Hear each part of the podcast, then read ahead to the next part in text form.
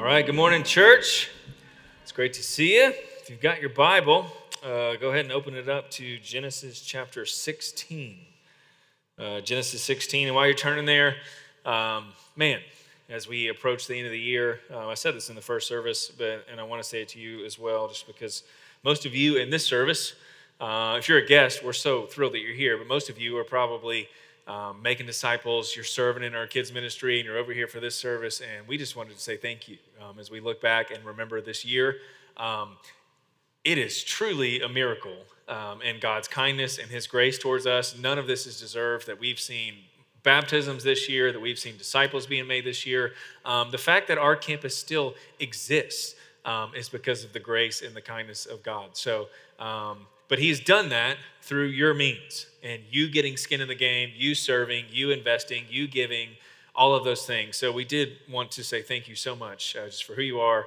Uh, I wouldn't trade this church family for the world, and uh, it's a privilege to uh, to be able to do this with you. So um, thank you for everything that you guys have invested this year. Um, love you guys. So um, Genesis 16. Uh, I'm going to read this, and if you don't mind standing for the reading of God's word, uh, this is a doozy this morning. We're going to read Genesis 16. Um, there's only 16 verses in it, uh, but if you are able, um, let's stand and read this together. It says this Genesis 16, starting in verse 1. Now, Sarai, Abram's wife, had borne him no children. She had a female Egyptian servant whose name was Hagar. And Sarai said to Abram, Behold, now the Lord has prevented me from bearing children. Go into my servant. It may be that I shall obtain children by her. And Abram listened to the voice of Sarai. So Abram lit, um, had lived 10 years in the land of Canaan. Sarai, Abram's wife, took Hagar the Egyptian, her servant, and gave her to Abram, her husband, as a wife. And he went into Hagar, and she conceived. And when she saw that um, she had conceived, she looked with contempt on her mistress. And Sarai said to Abram, May the wrong done to me be on you. I gave my servant to your embrace. And when she saw uh, that she had conceived, she looked on me with contempt. May the Lord judge between you and me. But Abram said to Sarai, Behold, your servant is in your power. Do to her as you please. Then Sarai dealt harshly with her, and she fled from her. The angel of the Lord found her by a spring of water in the wilderness, uh, the spring on the way to Shur. And he said, Hagar, servant of Sarai, where have you come from, and where are you going? She said, I'm fleeing from my mistress, Sarai.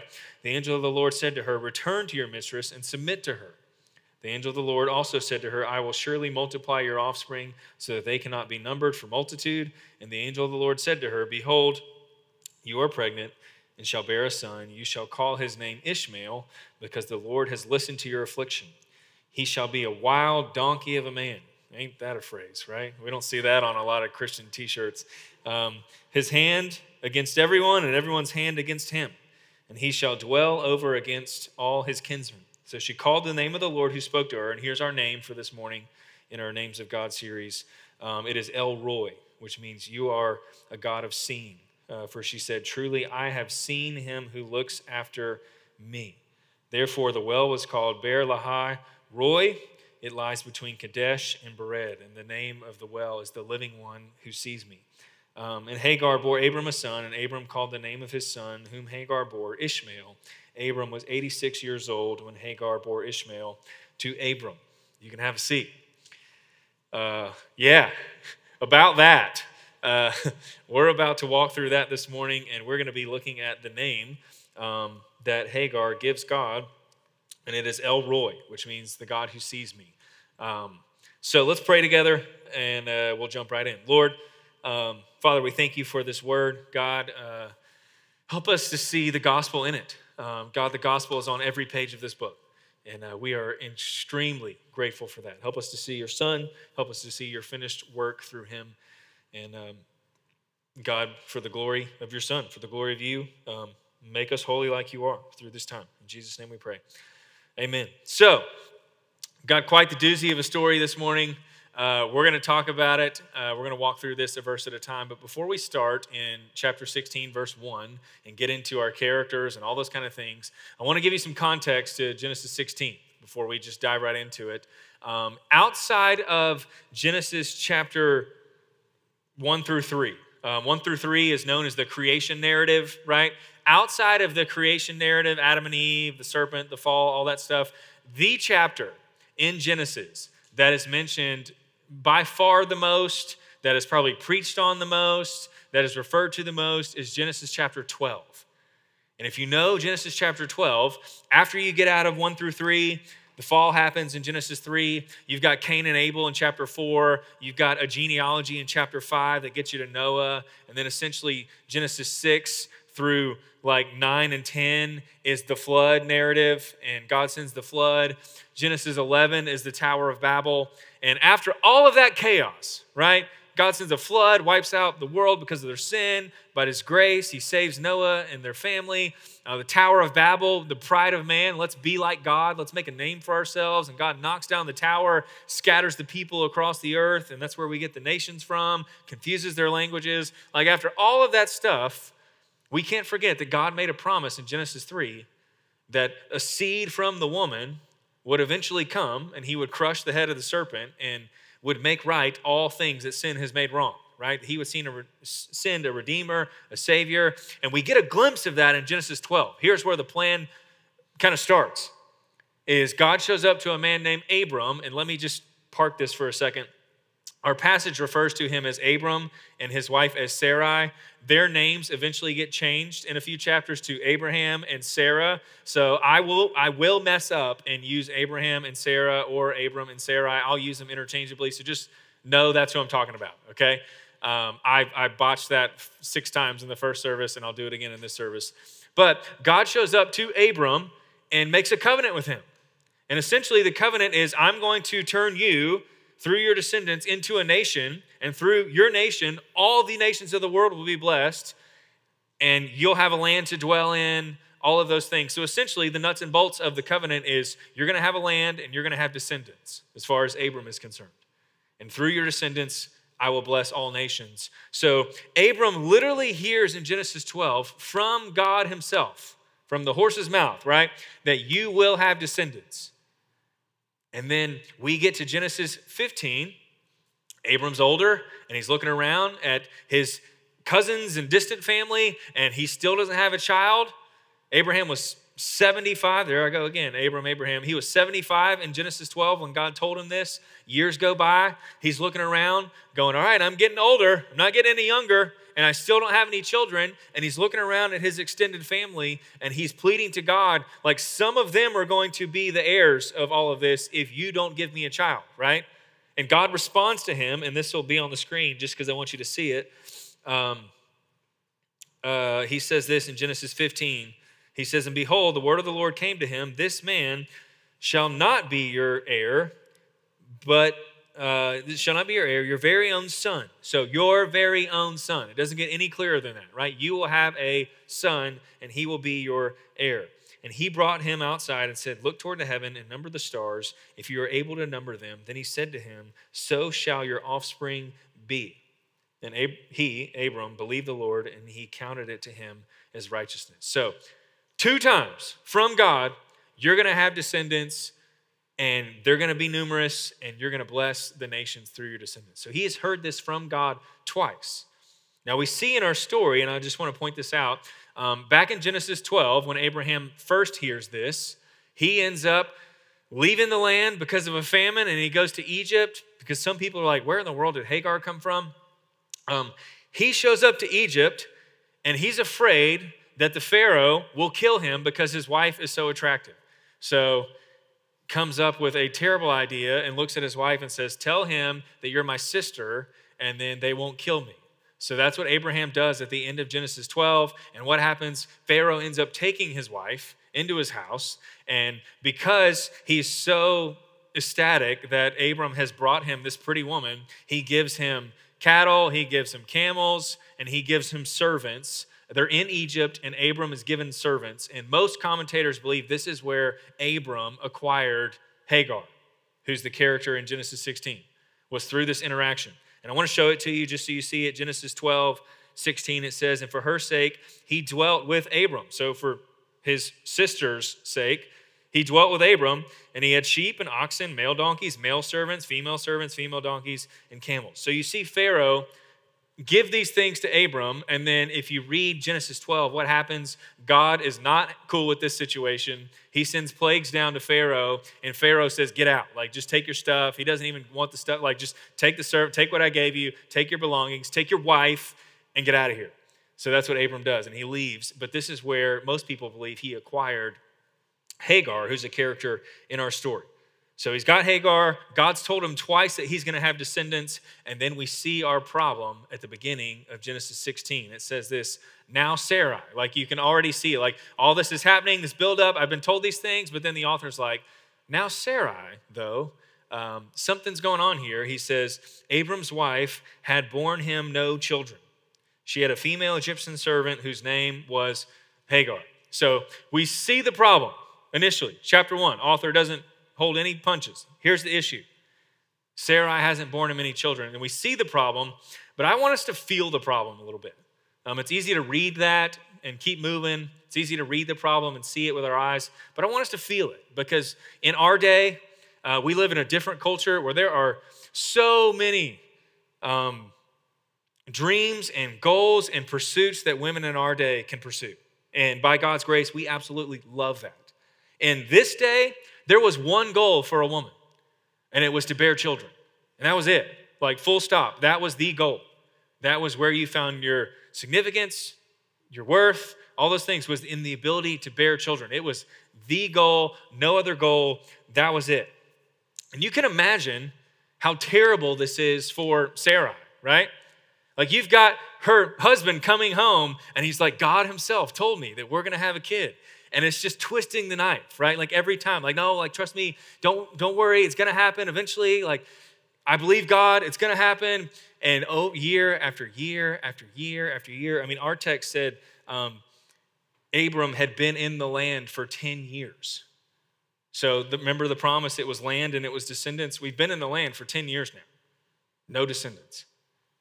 And you can imagine the humiliation the devastation that Sarai is feeling here. And here's what's interesting. Um, I want to kind of turn the mirror towards us because if we're honest, Sarai's story probably isn't much different than our story. Because day after day, if you're like me, we turn to so many different things of this world to try to give us satisfaction, to try to make us feel like we'll finally be somebody right? If I could just have that thing, if I could just have that relationship, if I could just reach this level in my company, if I could just um, get this advance in my career, whatever it is. If some of you, you might have walked in here and it may actually be a child. If I could just have this thing, if I could just attain this thing, then I will feel significant. I'll finally feel like I'm somebody. I'll feel like I have purpose. I'll be satisfied, right? Just like Sarai, we all pursue things thinking that they will make us finally feel whole and right and like we're somebody, don't we? And boy, do we spend insane amounts of money. We go through endless pursuits to try to win our own significance, don't we? We'll spend tons of money. We'll buy cosmetics. We'll do procedures. We'll buy possessions. We'll spend 80 hours at a job that someone else is going to have 30 years from now. We'll spend time away from our kids. Like, we will go to desperate lengths to try to make ourselves feel significant, secure, satisfied, like we have a purpose. Like, it's the story of our lives, isn't it? There's empathy here for Sarah because her story is our story. It's us in our own power trying to go and feel significant, trying to go win our own, trying to go save ourselves, isn't it? Trying to do something so we finally feel satisfied. In verse 2 says this, and Sarai said to Abram, Behold, now the Lord has prevented me from bearing children. And I want to stop there for a second. Um, there is a lot of good theology in that one statement. Um, you might not know this, but you are a theologian. Uh, the word theology just means the study of God, right? Ology, biology, study of life. Theology, theos is God. Ology, the study of. Every single one of you in here, you are a theologian. You have thoughts about God. You may not be a good theologian. You may not feel like you're a good theologian, but everybody in here has thoughts about God. We are all theologians. And there is a wicked, um, burdening teaching in America these days um, that basically says that Satan is sovereign. Um, in your, according to your theology, someone's going to be sovereign in your life. Somebody will. And there's this wicked teaching out there in our world today that Satan can basically do whatever he wants, and God's like a good ambulance driver who just happens to be close by and has to pick up the pieces and turn something good out of what Satan has done. Basically, Satan has free reign to go and mess things up, and then God's got to somehow spin the mess into something beautiful, right? And here's the problem with that God, all throughout Scripture, God is the one who is sovereign. Satan is the one who has to go to God and to get permission to do things. God has Satan on a leash, and God does whatever he wants. And all throughout Scripture, we see that God is even sovereign over Satan's decisions. God is sovereign over Satan's plans. We saw that in Genesis 3, God is sovereign over the fall. We see that in uh, later on in Genesis when um, Joseph's brothers sell him into slavery. And God used that to make him second in command of Egypt to save all of Israel. We see it at the cross when Satan's plan was to kill Jesus, and God's plan was for Jesus to lay down his own life to purchase redemption for everyone. God is the one who's sovereign. And she, Sarai, correctly recognizes God is in control, God is sovereign. He's sovereign over my mistakes. We'll see that in this story. He's sovereign over our brokenness, He's sovereign over our regrets, and He's sovereign over this situation. And she says, God has prevented me from bearing children. So she says this Go into my servant, it may be that I shall obtain children by her. So her plan is Abram, take on a wife, sleep with her, and she shall bear children for me, right? Did you see the language? That I shall obtain children by her um, which is so interesting. And let me just say this um, nowhere in the Bible does God encourage or even condone polygamy. Nowhere. Um, in fact, in Deuteronomy 17, he says that he should not take multiple wives. And in fact, every single time in the Bible, when you've got Abram or Jacob or um, David or Solomon, whoever, anytime any of them take on multiple wives, it never ends well. Like 100% of the time, it always turns into a disaster. But you can imagine empathy here. Like, imagine how vulnerable you have to be as Sarai to say, hey, I think you should probably take on another woman. And maybe she'll provide this child and we'll be able to advance this promise. Because I feel like I'm letting you down, I'm letting our nation down. Now I feel like I'm letting God down and I can't do this, right?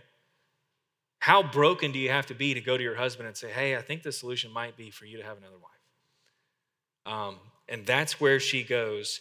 And then basically, what would happen, there's so many, few commentaries I read cited like four or five different ancient texts apart from the Bible that this was very common practice in those days.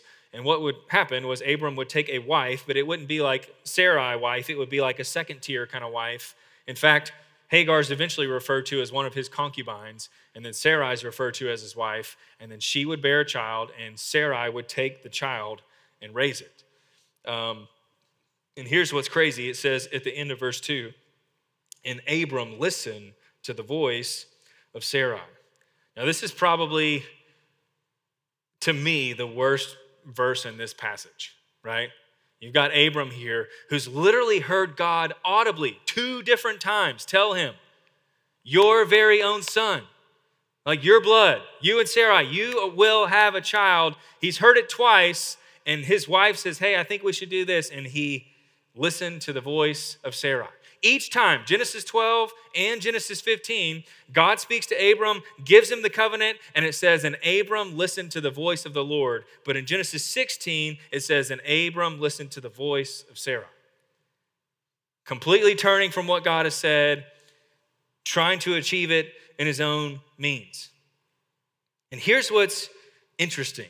Um, I would argue that this is Genesis 3 all over again. As we walk through the story, you will see parallels to Genesis 3 over and over and over and over again. And I would argue this is our story as well. Abraham, Abram, and Sarai are faced with a situation. Either be saved, be satisfied, find their significance and their joy and their purpose in the promises of God and His divine grace, right? We can either, looking at each other, we're both old, we can be saved by God's divine grace, the only way we'll get pregnant, or we can go and try to work for it and earn it in our own means. That's their story, and that's our story. Each day, you and I, we can either find our salvation in the divine supernatural grace of God or we can go and try to achieve it ourselves. We can go and try to work for it. We can try to be good enough at our jobs. We can try to develop a big enough following online. We can try to get our reputation enough, or if I could just be beautiful enough or successful enough, then I will finally feel satisfied, significant, at peace, joy, or I can find all of those in the divine grace of God. Just like Genesis 3, you've got Adam and Eve with a choice. We can trust the promises of God or we can take this into our own hands, right? And what happens? And it says one of the, the worst verses in Genesis 3. She took and she gave, as we'll see in this next verse. It says, let me just go ahead and read it to you. Verse 3 So after Abram had lived 10 years in the land of Canaan, Sarah, Abram's wife, took Hagar the Egyptian, her servant, and gave her to Abram, her husband, as a wife. What did Eve do? she took the fruit and she gave some to her husband. And Genesis 3 says, Who was with her? You've got passivity in Genesis 3 that leads to so much brokenness. And here we are, right here in Genesis 16, all over again. Sarai takes and she gives. And the verbs in Hebrew are the exact same from Genesis 3. She took and she gave, and passive Abram listens to her, obeys her, and partakes of this.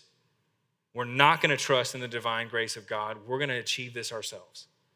We're going to go out. We're going to work for this. We're going to earn it. And this is what happens every time they try, every time we try to go out and try to save ourselves by our works, by our efforts, by our careers, by children, by a relationship. It never satisfies. And in fact, it puts a burden on those things that it can't bear, and it just turns into a big old mess, doesn't it? It's my story chances are it's your story, is over and over and over again us turning to different things of this world to try to satisfy our souls. And we hurt them, we hurt ourselves, we hurt the people we care about along the way. Verse 4 And he went into Hagar and she conceived, so Abraham obeys. And when she saw that she had conceived, she looked with contempt on her mistress. On her mistress. So we see they give in, and what happens? Sin ensues. Same thing in Genesis 3. They give in, they disobey, sin ensues. And what happens is now Hagar gets pregnant and she starts to look down on Sarai because she has a child. She starts to look down on her mistress. And then here we go, verse 5. And Sarai said to Abram, May the wrong done to me be on you. I gave my servant to your embrace, and when she saw that she had conceived, she looked on me with contempt. So here we go. Sarai starts blaming Abram. What happens in Genesis 3? God says, Who told you to eat? And he's, what does Adam say? The woman who you gave me made me do this, right? Blame shifting. Just it's, it's the fall all over again. Sin ensues, and we start to play the blame game. Just like Adam, we see Sarai doing the same thing. May the wrong done to me be on you. I gave my servant to your embrace, and when she saw that she had conceived, she looked on me with contempt. And you can tell how mad she is because she says, May the Lord judge between me and you. Essentially, I have a right to feel this way. I'm justified in feeling this mad at you, and I will let the Lord judge who's guilty here. But I'm sticking to my guns, right? Like, may the Lord judge who's really at fault here, but I'm blaming you is what she says. And she is livid. Why? Because what she thought would save her ended up leading to sin and brokenness and weariness, and it did not satisfy. It went according to her plan, and it did not work. You and I, over and over again, when we go and try to work for and earn our own significance, our own status, our own worth, our own value in this world, it will never satisfy ever. She goes and tries, and you can see how broken she is, how mad she is, how livid she is.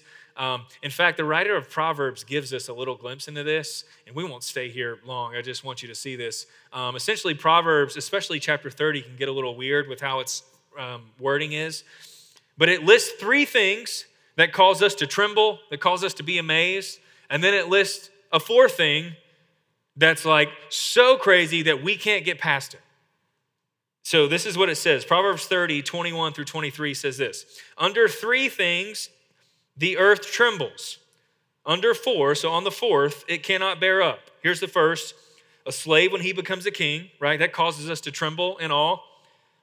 A fool when he's filled with food.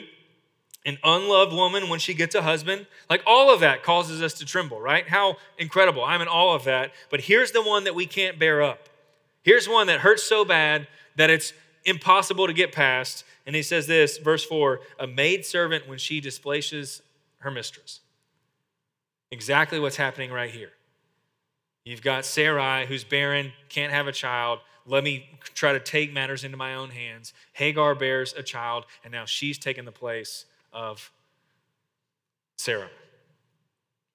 This is what happens um, every time you and I, the story, turn the mirror around. This is what happens to us. Every single time that we try to turn to something to save ourselves, this ensues, right? Because anyone if our worth, our significance, our value is coming from a thing in this world, then anyone that's going after that same thing is a threat to us, aren't they?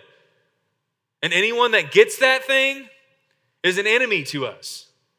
And I see this all the time. You probably see this in social circles all the time. But if your role, if your worth, if your value comes from being the funny guy in your group, and suddenly someone else shows up to the group and they start telling jokes, what happens?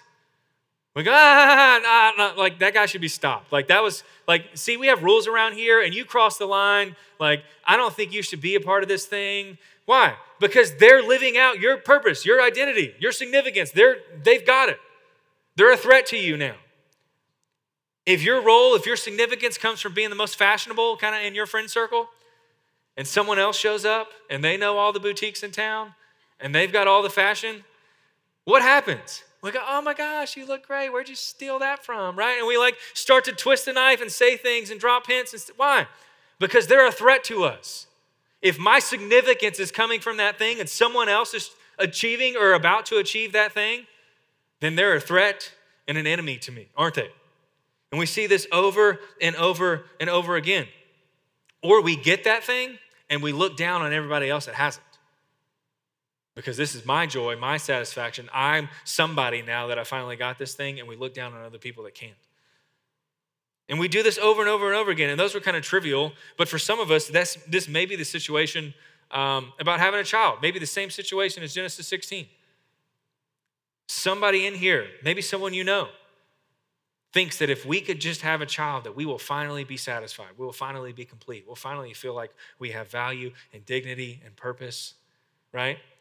to the point where they think that that thing's going to satisfy their soul, that they are not able to celebrate anytime somebody puts a pregnancy announcement online because it turns into bitterness and resentment.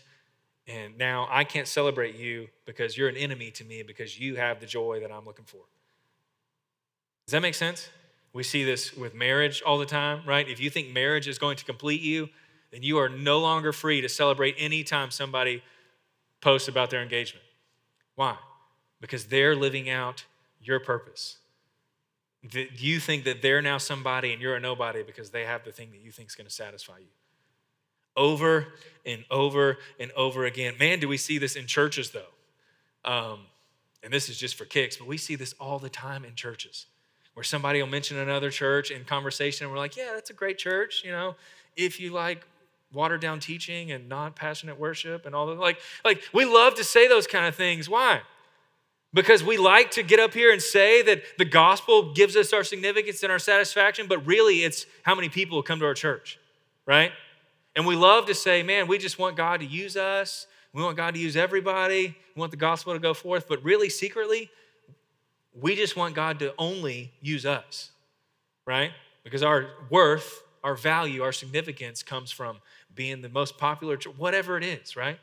We see this all the time. In fact, this last season, this was creeping up in my heart.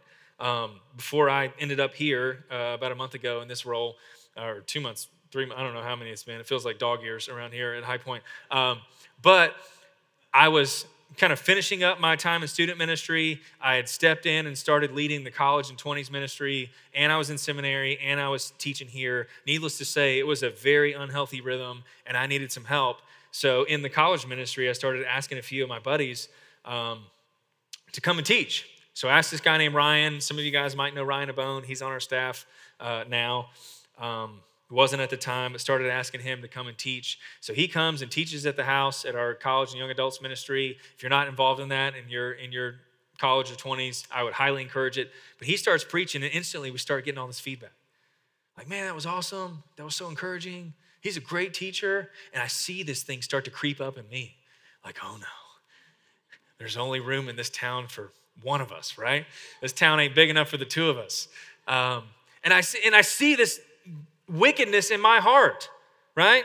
That I'd love to be able to get up here and say, I never struggle with that. And I always just want to serve you guys and just preach God's word and stay humble. But secretly, my heart is prone to wander too. And there's so many times where I want to be known, and my significance comes from being a great teacher. So the moment any other good teacher comes by, they're now a threat to me.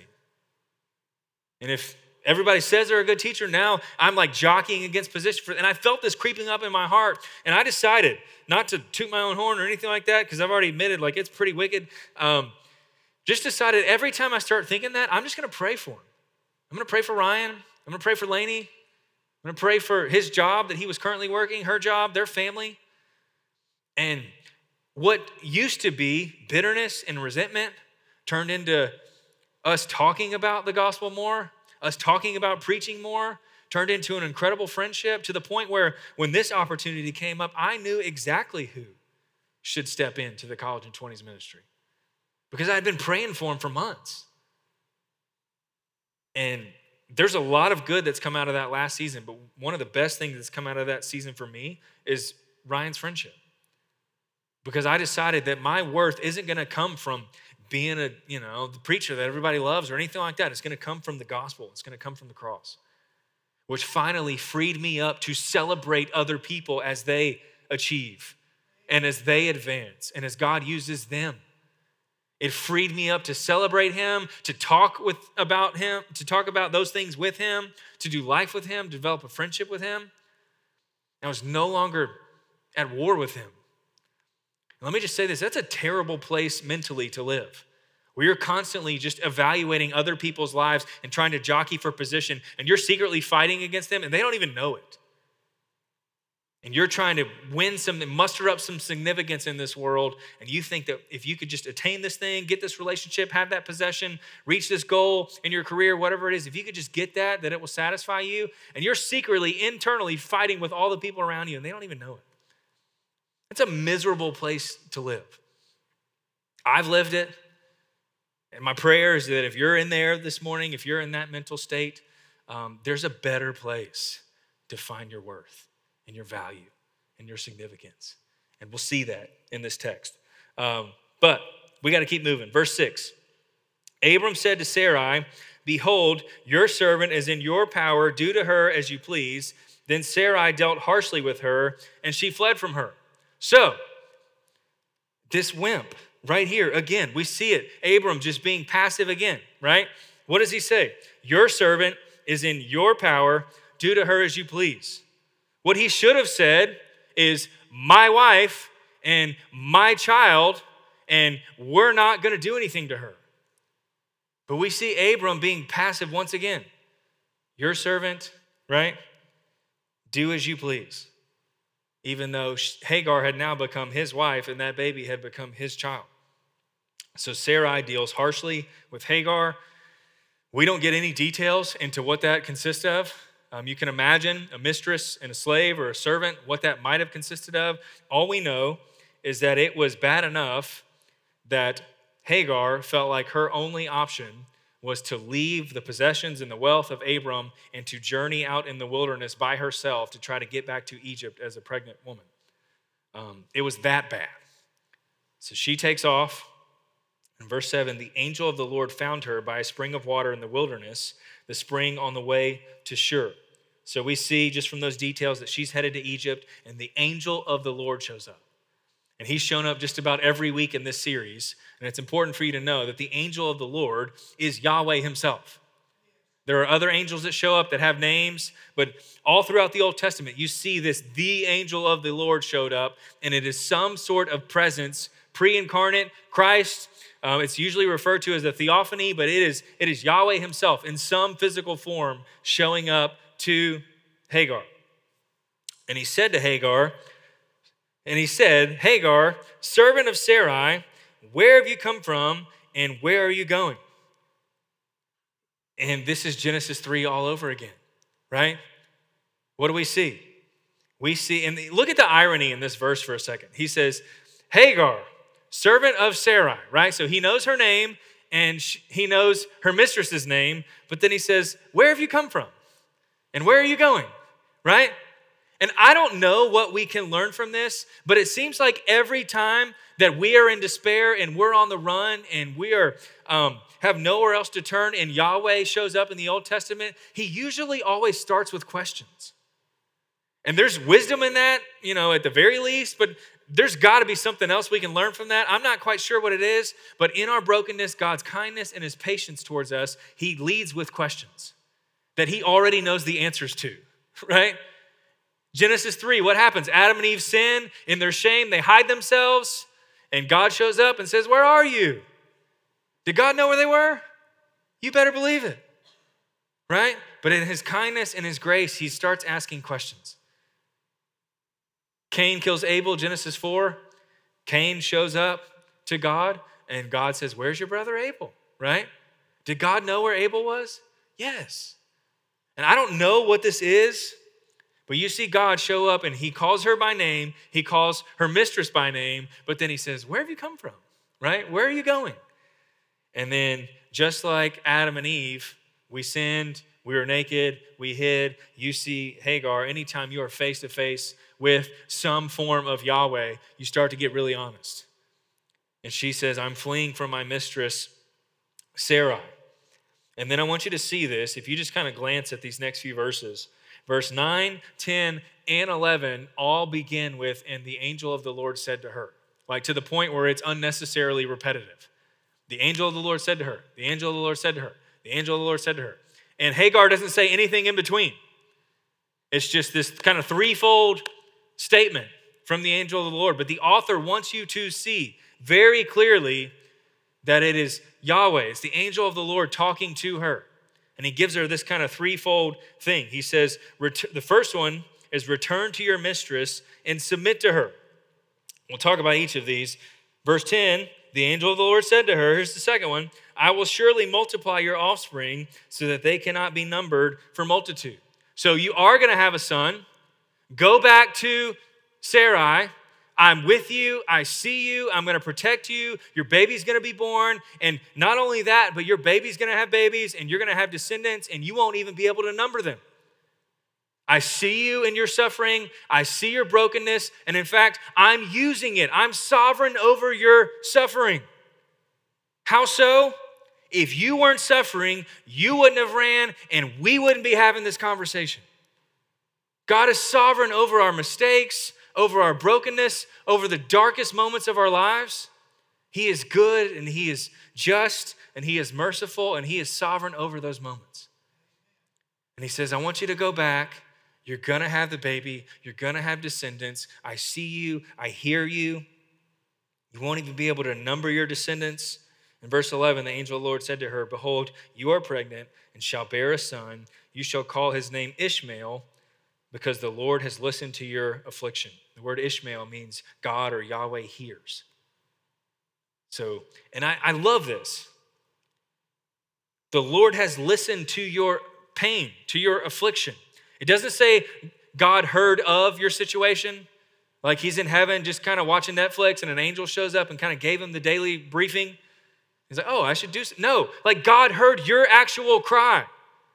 God sees your suffering, He hears your cries, He hears the pain, and He has done something decisive about it. And we see here call him Ishmael because God has listened to your affliction.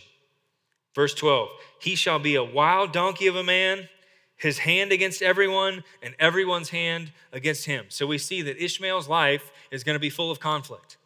He's going to be wild, he's going to roam the land, he's going to be at conflict with people, they're going to be at conflict with him, and he shall even be in conflict with his family. He will dwell over and against his kinsmen. And we'll mention that, we'll see that at the end of the service. Um, verse 13 So she called the name of the Lord who spoke to her, You are a God of seeing. For she said, Truly here I have seen him who looks after me. Your translation may say, I have seen the one who sees me. What an incredible phrase. El Roi. She calls, she ascribes to God this name based on his attributes, the God who sees me. So, Ishmael, you hear my cry, you hear my pain. El Roi, you see my suffering, you see me. And what's interesting about this phrase, if we can focus on it for a second, um, if you pick up 10 commentaries on this phrase, I've seen the one who sees me, I've seen the one who looks after me, you'll get 10 different interpretations on what it means. Um, it is a complicated phrase that has puzzled many folks, but let me tell you what we do know. In fact, in Hebrew, this was actually written in the form of a question, almost like, Have I seen the one who sees me? Um, which is actually, I think, very, very enlightening because it shows us that Hagar understands the gospel. And it's very consistent with most of the other stories in the Old Testament where the angel of the Lord or Yahweh appears with Moses, with Gideon, with other people. Like each time Yahweh appears, there's this shock and there's this amazement. Like, how in the world have I been able to see God? I don't, and you see that because of this, because she's, have I seen the one who sees me? She truly understands the gospel. And the gospel is this that God is infinitely holy. He's infinitely holy, He's perfect, He's righteous, He's majestic, and we are infinitely wretched, right? And the only way that we are able to see God is by God's kindness. We can't interact with a holy God unless God Himself intervenes in some way. And that's the gospel.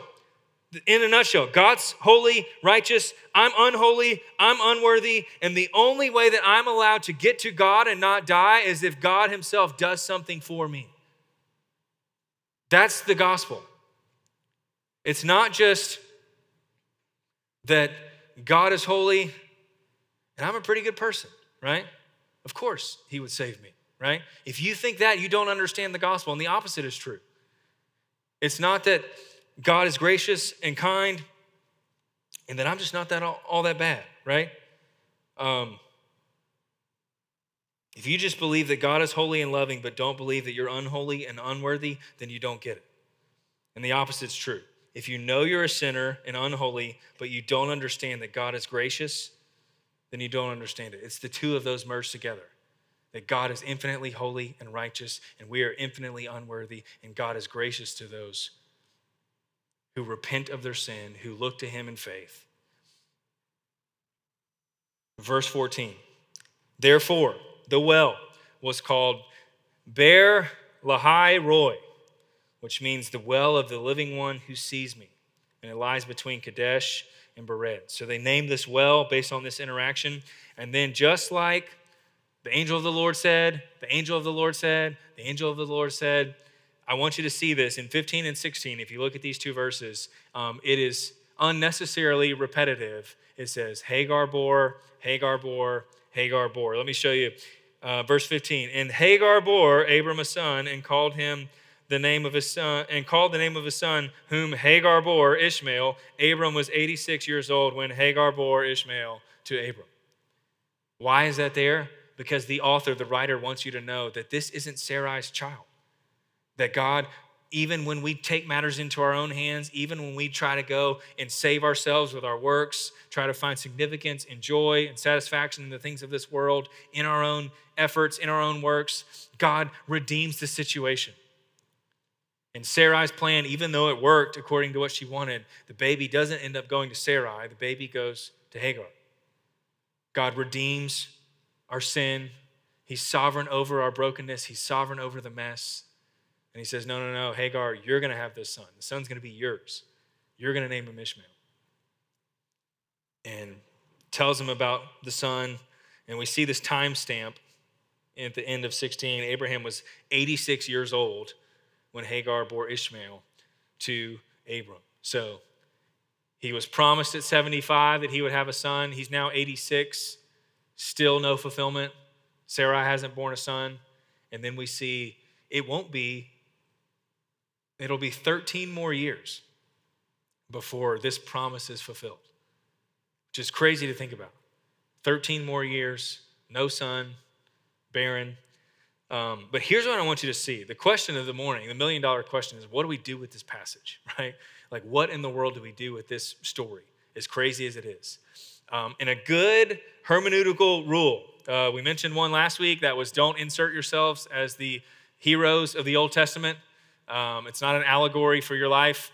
Um, I do want you to see this. A good hermeneutical rule of reading the Bible, hermeneutics just means interpreting the Bible, is anytime that a New Testament author interprets an Old Testament text, it's how we should interpret it as well, right? If we believe that this book is God breathed, that the whole thing is breathed out by God, 2 Timothy 3:16. All scripture is God breathed and is useful for teaching, rebuking, correcting, training in righteousness, so that the man of God will be equipped for every good work. If we believe that this entire thing, Old Testament and New Testament, was written by God, as Peter says that these writers were carried along by the Holy Spirit, then how someone in the New Testament interpreted a passage of the Old Testament is exactly how we should interpret a passage of the Old Testament. Does that make sense?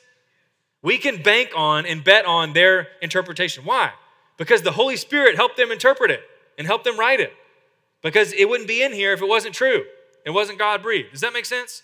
So flip with me as we close to Galatians chapter 4. Flip over to Galatians 4. I want you to see this. It'll be on the screen. Um, but Paul brings up this very story in Galatians 4. And he gives us the interpretation of this text. And this is what he says. Um, let me read it to you. Look down at verse 21. Um, and let me just give you the context of Galatians real quick. Basically, essentially, all of the New Testament letters are ever since Jesus died and rose, um, people showed up and started adding things to the gospel. It's not just faith in Christ, it's faith plus you got to do works, plus you got to obey the law, Plus, you got to add, you got to get circumcised. You got to add all these things to it. It's not just grace alone, by faith alone, in Christ alone. It's faith plus do X, Y, and Z. And Paul writes this whole letter essentially saying it is by faith alone. Ephesians 2, you are saved by grace through faith. It is a free gift of God, not of your own works, not of yourselves, so that no one can boast, right? That's the essence of the whole letter. So he's writing this part. This is kind of like the central idea of the letter. And he says this Tell me, you who desire to be under the law, so you people who keep trying to add the law to this, you want to submit yourselves to the law again and be under it. Do you not listen to the law? He's like, Have you not read it? Essentially, we can't keep this. Acts 15, Peter said the same thing. Why would we add the law to these Gentile believers who are coming to know Christ by faith? Why would we add the law? And Peter's argument is we haven't been able to keep it, and our forefathers haven't been able to keep it. Why would we put a burden on them that we can't even bear? And Paul says, You who are trying to submit yourself under the law again, have you not listened to it? Have you not read it? For it is written that Abram, Abraham had two sons, one by a slave woman and one by a free woman. But the son of the slave was born according to the flesh, while the son of the free woman was born through promise. Now, this may be interpreted allegorically. These women are two covenants. One is from Mount Sinai, bearing children for slavery. She is Hagar. Now, Hagar is Mount Sinai in Arabia. She corresponds to the present Jerusalem, for she is in slavery with her children.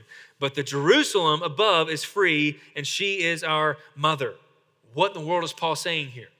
He's saying essentially how we began this message that these two sons, these two women, represent two covenants. One is you trying to save yourself by the law, by works, right? The other is you being saved by the divine supernatural grace and the promises of God. Hagar, the story, what was it? It was trying to earn your salvation by works. It was trying to, to fix this problem with muster up your own significance, muster up your own satisfaction, muster up your own purpose and your own joy and your own fulfillment, taking it into your own hands. Just like Abram and Sarai were first forced with this decision, we can trust the divine supernatural grace of God. We can try to get pregnant by that, or we can take matters into our own hands. Hagar, Ishmael, this represents the old covenant of us trying to earn our salvation by our own works. What does he say? Abram and Sarai represents trusting in the divine supernatural grace of God. It's the only thing that can save you. The law can never save you. The law won't save you. Try to do it. Like, try to go the next hour and love the Lord your God with all of your heart, all of your soul, all of your mind, and all of your strength. We can't. We just can't. Our hearts are prone to wander, our hearts are wicked. Scripture says the heart is deceitful and wicked above all things. Like, we cannot do it. If it's up to us, if salvation is up to our own works, then I've lost it. I'll lose it again, right? But praise be to God that salvation is based on works, but it's not your works, it's not my works, it's Jesus Christ's finished work on our behalf. That's what our salvation is based on. Someone had to meet the standard of the law. You can't, I can't, but praise be to God that He knew we can't. He saw our affliction, He saw our suffering, He heard our cries. And what did He do? God Himself stepped down and met the standard of perfection, the standard of God's perfect holiness and righteousness for us. Lived a life without sin. And then what did He do? He died for all of the times we failed to meet the standard for all of time. He took all that on himself and he died in our place. Why? so that we could be children of the promise. And that's what Paul goes on to say. Verse 27 For it's written, Rejoice, O barren one who does not bear, break forth and cry aloud, you who are not in labor, for the children of the desolate one will be more than those of the one who has a husband. Now, you brothers, like Isaac, are children of promise. But just as at that time he who was born according to the flesh persecuted him who was born according to the Spirit, so it is also now. But what does the scripture say? Cast out the slave woman and her son, for the son of the slave woman shall not inherit the son of the free woman. So, brothers, we are not children of the slave, but of the free woman. So, essentially, what happens here Isaac is eventually born, and Ishmael starts persecuting Isaac, and they get cast out. And what Paul is saying is that any person that comes to you and tries to add works to this gospel that is by grace alone, through faith alone, in Christ alone, you cast them out too. Send them out. We cannot earn and work for our own salvation. It is a free gift of the grace of God. That the only way that you and I can become children of promise, can't work for it, can't earn it, it takes an act of Yahweh. In fact, this is really cool. I actually just kind of stumbled on this recently, but Moses was a living picture of this. Moses represented the law, Mount Sinai, the Ten Commandments. What did the law do? The law is good. The law shows us God's character, right? His perfection. But the law can't save. The law exposes our need for God. It shows us the promised land, but you can't get in by the law. And Moses was a living picture of that. What was he able to do? He got to the edge of the land and was able to look into it, just like the law. The law exposes our sin, it shows us our need for grace, but the law can't get you in. It, it is only by a divine act of Yahweh that you and I can get into the promised land. We can't earn it, we can't achieve it by obedience to the law. And Paul says this, last verse, and then I'm done. It says this in Ephesians 2, verse 12. He says, Remember that you were at that time separated from Christ. We were separated, alienated from the commonwealth of Israel, and strangers to the covenants of promise, having no hope and without God in the world. But here's the gospel this morning. But now in Christ Jesus, you who once were far off have been brought near by the blood of Christ.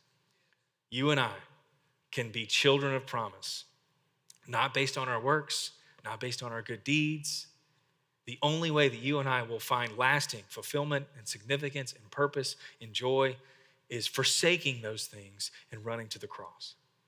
through the finished work of Jesus Christ that your heart will be satisfied, that your joy will be complete, that you will have purpose, you will have dignity, you'll have worth, you'll have value. It's only found in those things. And boy, ask me tomorrow. My default setting is to wake up and to go and try to earn it in this world. So, this morning, as we close, I want to give you an opportunity just to dwell on the cross. Think about your last week, your last month. Where have you gone to try to save yourself? To try to be somebody? Try to feel significant? Try to satisfy your soul? What have you turned to? And would you leave those there and would you run back to the cross this morning? Some of you need to see the God who sees you for the first time this morning and put your faith and your trust in the finished work that He's done for you. Um, I'll end with this. Actually, let's just let's end there. Uh, let me pray for us, and then the band will come out here. But I want to give you just a minute. I want to give you a minute to think. Um, so many times we can close a sermon and just jump into a song, and your mind kind of just moves on from that and focuses on the next thing. Uh, we just want to give you a second, um, not to be weird or hyper spiritual or anything, but for all of us. We've heard the word of the Lord. Now let's think okay, where have I recently? Where am I turning to right now to try to save myself? And it is only by God's grace that He empowers us to forsake those things and to run back to Him. When you find the true treasure, which is Christ, it makes all other treasures. What does the hymn say? The things of this world grow strangely dim, don't they? In the light of his glorious grace. Isn't that true? So take a minute, just think okay, where have you wandered this week? What are you currently turning to to try to save yourself? And let the grace and the mercy of God, who sees us in our running, who pursues us in our running, and who offers a better way, let that enable you and empower you to turn back to Him.